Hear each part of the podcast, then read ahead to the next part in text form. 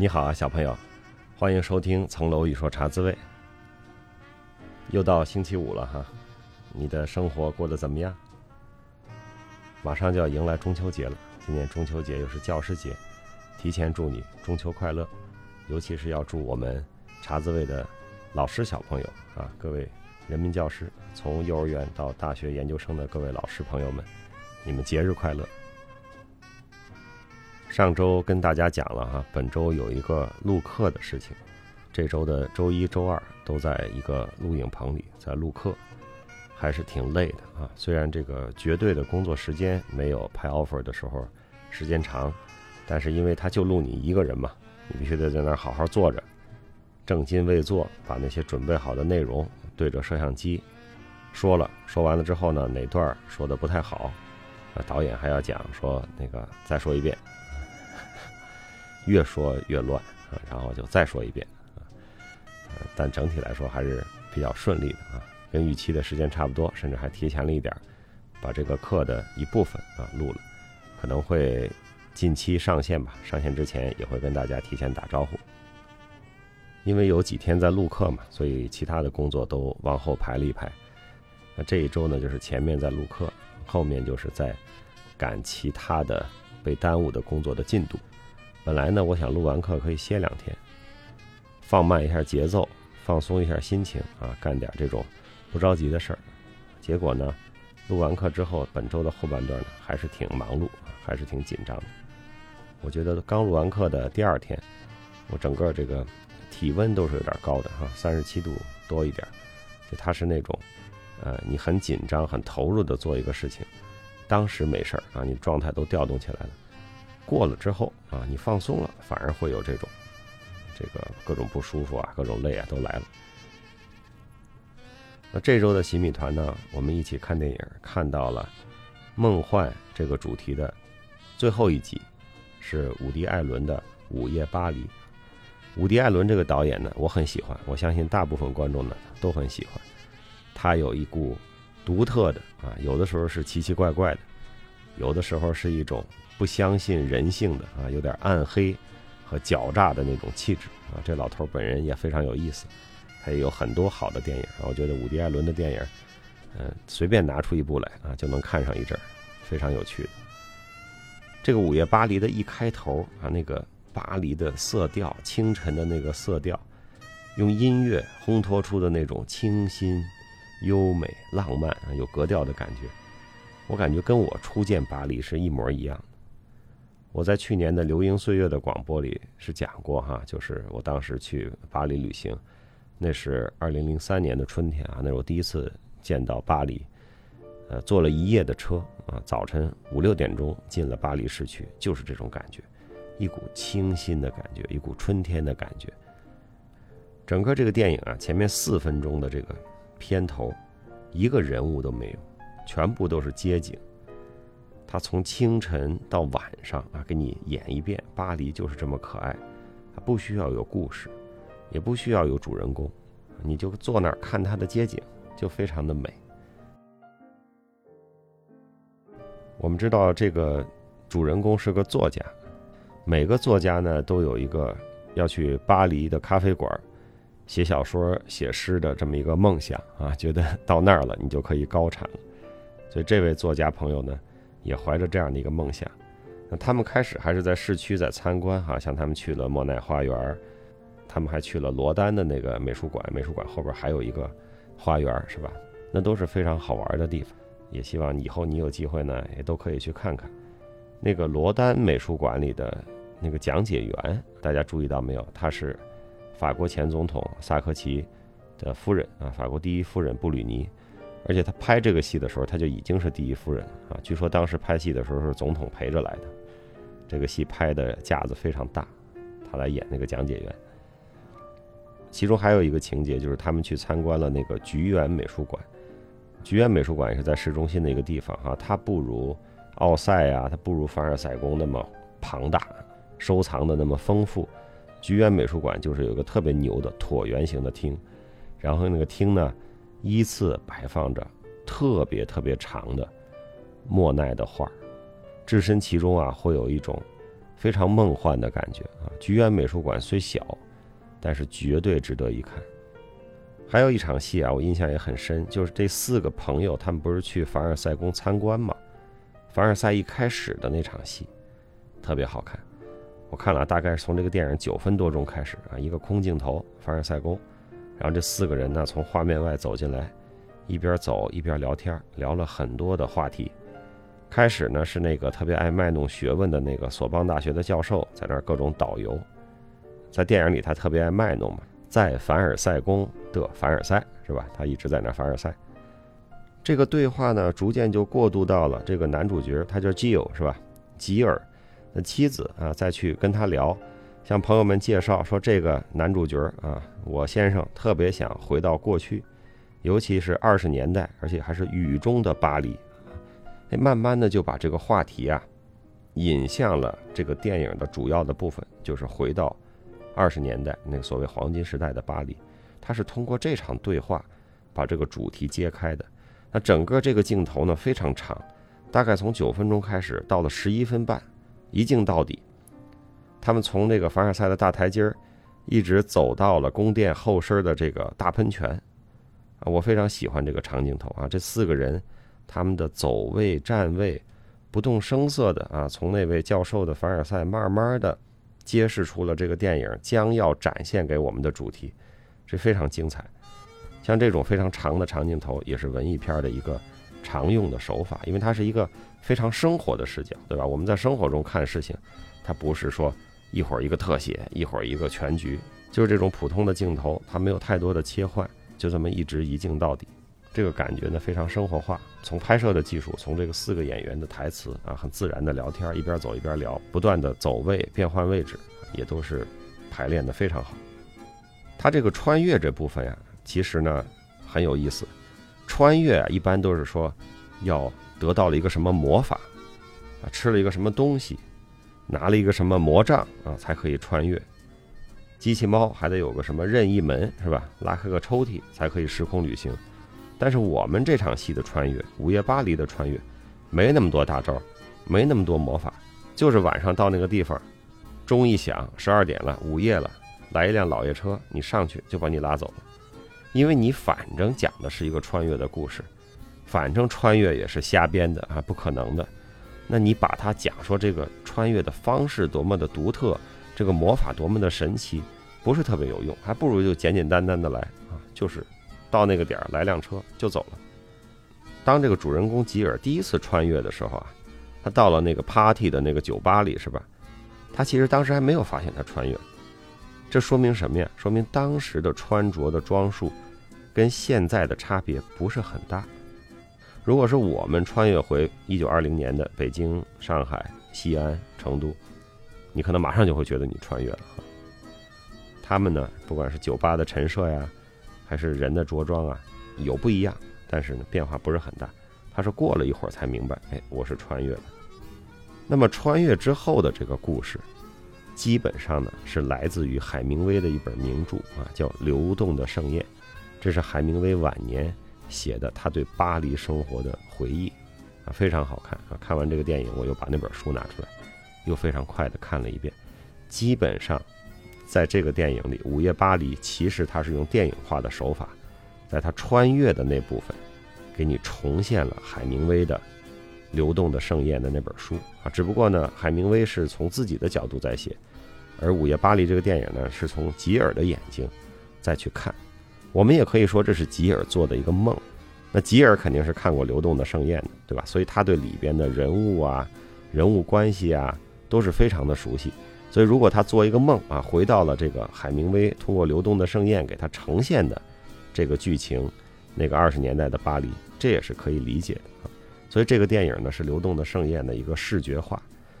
里面的海明威啊、斯泰因夫人呀、菲斯杰拉德呀，啊，包括什么高更啊，是吧？那个达利呀、毕加索呀，这些人都有啊，非常的精彩。这些人物的服装啊、服饰啊、化妆啊，也都挺好的啊，一看就是哪个人，哎，这就是海明威，哎，那个就是达利啊，神神叨叨的。我们的主人公吉尔晚上就会穿越到20年代的巴黎，白天又回来生活。有一天呢，他准备了一个耳环啊，要送给他的那个穿越过去的新认识的那个漂亮女生，他是拿了他未婚妻的那个耳环，是吧？然后呢，正要出门，他未婚妻正好回来，他手里一直拿着那个给人家送的礼物，但他未婚妻当时的注意力在别的地方，一直没有问。但作为观众哈，我们当时就看的就是说，哎，他手里还有一个礼物呢，而且他不是说他新买了一个什么耳环哈，他是就拿了他未婚妻的耳环。他什么时候会问他这个问题？你手里拿着什么？哎，伍迪·艾伦就安排的，他就一直不问。等这事儿都快划过去了，他突然想，哎，说你手里拿的什么？这样的小安排呢，就用这种小悬念啊，用你的各种小问号，保持着对观众的吸引力。这节奏安排的非常好。我们看到吉尔和他的那个女友叫阿德里亚娜，他们又一起穿越到了一个更早的巴黎，这就有点像《盗梦空间》了，是吧？你在一个梦里，然后还可以进入下一个梦啊，一层一层的梦往下走，不断的往回穿越。他们穿越到那个更早的巴黎的时候，有一个餐厅叫马克西姆，你注意到没有？因为我小的时候，北京最有名的法餐厅就叫马克西姆，就在崇文门那儿，从来没有进去过，因为觉得太高级了，吃不起。可能就马克西姆旁边有个面包房啊，在那买过面包，从来没有进过那个西餐厅。现在好像也不在了，北京还有没有马克西姆我也不知道。我就看到了那个更早的巴黎里边有一个马克西姆餐厅。这个电影呢，它其实是揭示了这是一个轻飘飘的梦，它不是真实的。为什么它是一个轻飘飘的梦呢？因为它太愉快了，而且它也太像《流动的盛宴》里边的那些人物关系、那些剧情了。所以对于看过《流动的盛宴》的人，会有一种哎，这不就是吉尔非常熟悉海明威的这本书每天晚上做的梦，跟那本书里是很相似。而且在电影的结尾的时候，这个男主角吉尔，他在一天之内就经历了他黄金时代的那个女友阿德里亚娜的分手和他现实生活中的那个伊内兹的分手，他就跟没什么事儿一样，走到街上就又碰到了一个可发展的新女友啊，就是那个小店的那个店员。这种剧情的安排，这么多的巧合，他有没有剧烈的因为分手的这些反应，恰恰呢暗示给我们这是一个轻飘飘的梦，现实生活不是这样。没有人能够一天经历2场分手，经历完分手之后，也不是到晚上下起一阵雨，一个新的女朋友或者新的男朋友就到了，没有这样的事情。最后导演其实是在告诉我们，这就是一场梦而已，不要太当真。我觉得最有趣的部分呢，就是吉尔喜欢这个黄金时代的巴黎，也就是20年代的巴黎，但是那个时代的人，他的女友阿德里亚娜，或者那个时代普遍有一批人喜欢一个更好的黄金时代，就是人们在自己的心中啊，总有那个自己向往的黄金时代。这个揭示的意义啊，我觉得还是蛮深刻的。伍迪·艾伦呢，曾经接受采访的时候说过这么一句话，就是说我们经常是想从现实里逃离出来。他说我们经常是想从现实里边逃离出来的。那么逃离的方法呢，就是人们喜欢想象有一个黄金时代，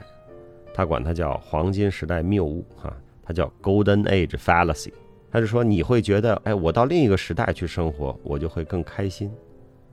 就像人们觉得，如果我搬到巴黎去了，我就会更开心，或者搬到伦敦去了，我就会更开心。伍迪·艾伦说，就算他们做了，他们也不会更开心，就算那些地方都是特别棒的，他们也不会更开心。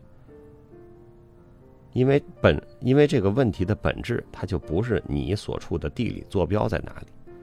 而是人生的现实困境，我们其实是无法摆脱的。所以我们愿意制造这种，哎，我要生活到另一个时代，我就怎么怎么样了，我要是搬家了，去哪儿了，或者我要是移民了啊，我润了，我就怎么怎么样。我是同意伍迪·艾伦的观点的啊，这只是一个谬误。就像以前咱们在节目中也说过哈，会把这个宋朝啊、唐朝啊描绘成黄金时代，甚至呢开始把80年代、90年代初描绘成黄金时代啊。我大概在80年代末、90年代初生活过，而且有点印象哈。我觉得从那个时代生活过的人大概都不想回去啊所以现在有时候看一些公众号的文章，觉得啊那会儿多么多么好，或者把那会儿的一些人物，著名人物搬出来啊，一些话啊，一些事迹，这其实都是我们后人戴着有色眼镜啊来看啊，就现在搬出来的这些人物，在当时那也是饱受非议啊，非常有争议的人物，或者一些事情也是非常有争议的事情啊，今天拿出来又变成了一个完全理想化的一个状态啊，这个也是挺有意思的一个观察。包括现在嘛，很多朋友说想回到疫情之前的时代，这也是疫情之前又变成了一个黄金时代的一个向往啊。我们也知道这也是不可能的，那疫情会过去，疫情会走出去啊，什么时候还不太确定，但是呢我们是回不到过去那个时代的，我们只能往前看。那么这一场新冠疫情不管以什么方式结束，不管在什么时候结束，结束之后都不会回到原来的那个样子啊，很多变量都已经调整了，所以我们只能去创造新的现实啊，我们只能去看那个 new reality。 有些朋友可能觉得现在很多西方的国家都已经不防疫了啊，就那样了，是不是就自由了，生活就恢复了，看他们的音乐会啊，足球赛啊，啊一切都很正常，是吧？但是呢的确有不少我的朋友啊在那边工作和生活的就说还是不太敢上街，因为还是怕自己会感染，会中招。包括我那天有个朋友在伦敦打电话说哎呀非常想回去啊，前两天那个诺丁山狂欢节，他说那真是人挤人，感觉这如果有感染真是控制不住了，我根本不敢去，我就想赶紧回国，只有在国内才会被保护的非常好我说其实还有很多人想出去呢啊，什么事儿都是一个围城啊，有的人想进来，有的人想出去，大家对于自己现实生活中的各种限制啊和各种不如意，总会想到另外一个地方去，或者想到另外一个时代去，这是挺有意思的。但是这个电影给我们揭示的就是，当你回到了你所认为的那个黄金时代，那个时代的人也觉得他们的时代不是特别有意思，他们还有他们心里的黄金时代，甚至那个时代的人可能还向往未来啊。20世纪20年代的巴黎人，也许正在畅想21世纪20年代，就是现在。那他可能完全想象不到今天的人们啊的心态和状态。总体来说，《午夜巴黎》这个电影啊没有那么烧脑，它不像上一个《星际穿越》啊非常的烧脑，要琢磨好多事儿才能把这个剧情连上。这个故事不烧脑，这故事有一点难度的是什么呢？那些人物啊他们都是谁？像海明威啊、菲茨杰拉德呀，我们可能还比较熟悉。但是像这个斯泰因夫人啊，像其他的这些著名的歌手啊、舞者呀，不在那个文化里呢，可能我们就不太熟悉啊，需要查一下。所以如果你手边有一本比较好的《流动的盛宴》啊，我看过很多版本啊，有的是中英对照的，因为它很薄的一个小书，就算是双语对照的也没多厚。然后再加上一些注释啊，这些人物都是谁，他们大概都是怎么回事，那这本书看起来和《午夜巴黎》这个电影看起来呢，就基本上没有什么理解障碍了啊。所以我还是推荐你去读一下《流动的盛宴》。海明威也讲了很多他自己的事情，他和他的那个妻子之间的关系，包括他们最后为什么分手了啊。海明威也是一个挺倔的一个老头啊，挺好玩的，有趣的人物，有趣的书。希望你在《午夜巴黎》中得到了放松，希望我们整个的这个梦幻的第一期主题帮你开了开脑洞。我期待星期天晚上的直播，在洗米团和你分享。好了，这周我们就先聊到这儿。每周我都会提醒你，请努力找时间读书，请努力找时间锻炼，请多多帮助他人。星期天晚上的直播再见，下周的茶滋味再见。小朋友，我祝你周末愉快，中秋节愉快，教师节愉快。